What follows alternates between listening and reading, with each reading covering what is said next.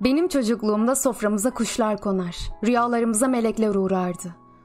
Kapımızdan yoğurtçu, bahçemizden isak kuşu, kalbimizden yeni çıkan şarkılar geçerdi. Kışın bir sobamız olurdu. Bir hayat bilgisi fotoğrafı gibiydik. Özlerdik yurttan sesler korusunu, akşam komşuluklarını, radyo tiyatrolarını, kandil gecelerini, duvar sarmaşıklarını, akşam oturmalarını.'' ve hayatı. Güler, eğlenir, bağırır, çağırır. Dönerken yıldızları sayardık. Biz sıkı çocuklardık. Hepimizin birer yıldızı vardı.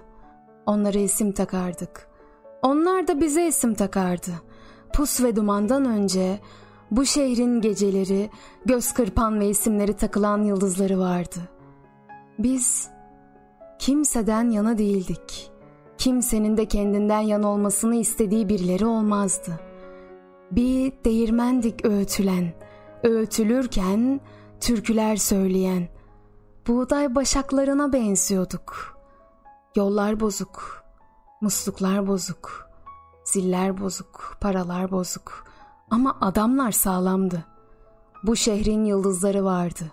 Saçlarına kurdeleler takan, çivitle yıkanmaktan aşınmış beyaz çoraplarına leke bulaşmasın diye su birikintilerinden sakınan. Bu şehrin yıldızları vardı. Hayat zor ve fakat çok matraktı.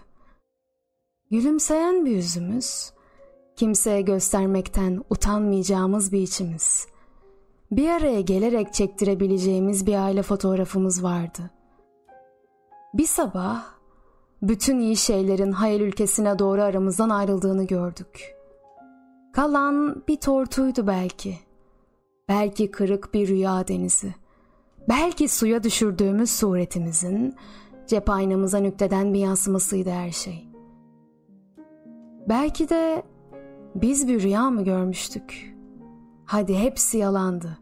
Hadi hepsi hayaldi. Hadi hepsini ben uydurmuştum.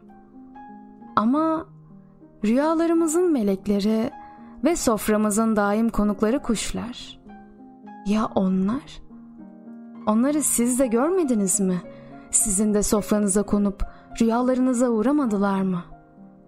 Onlar da mı yalandı?''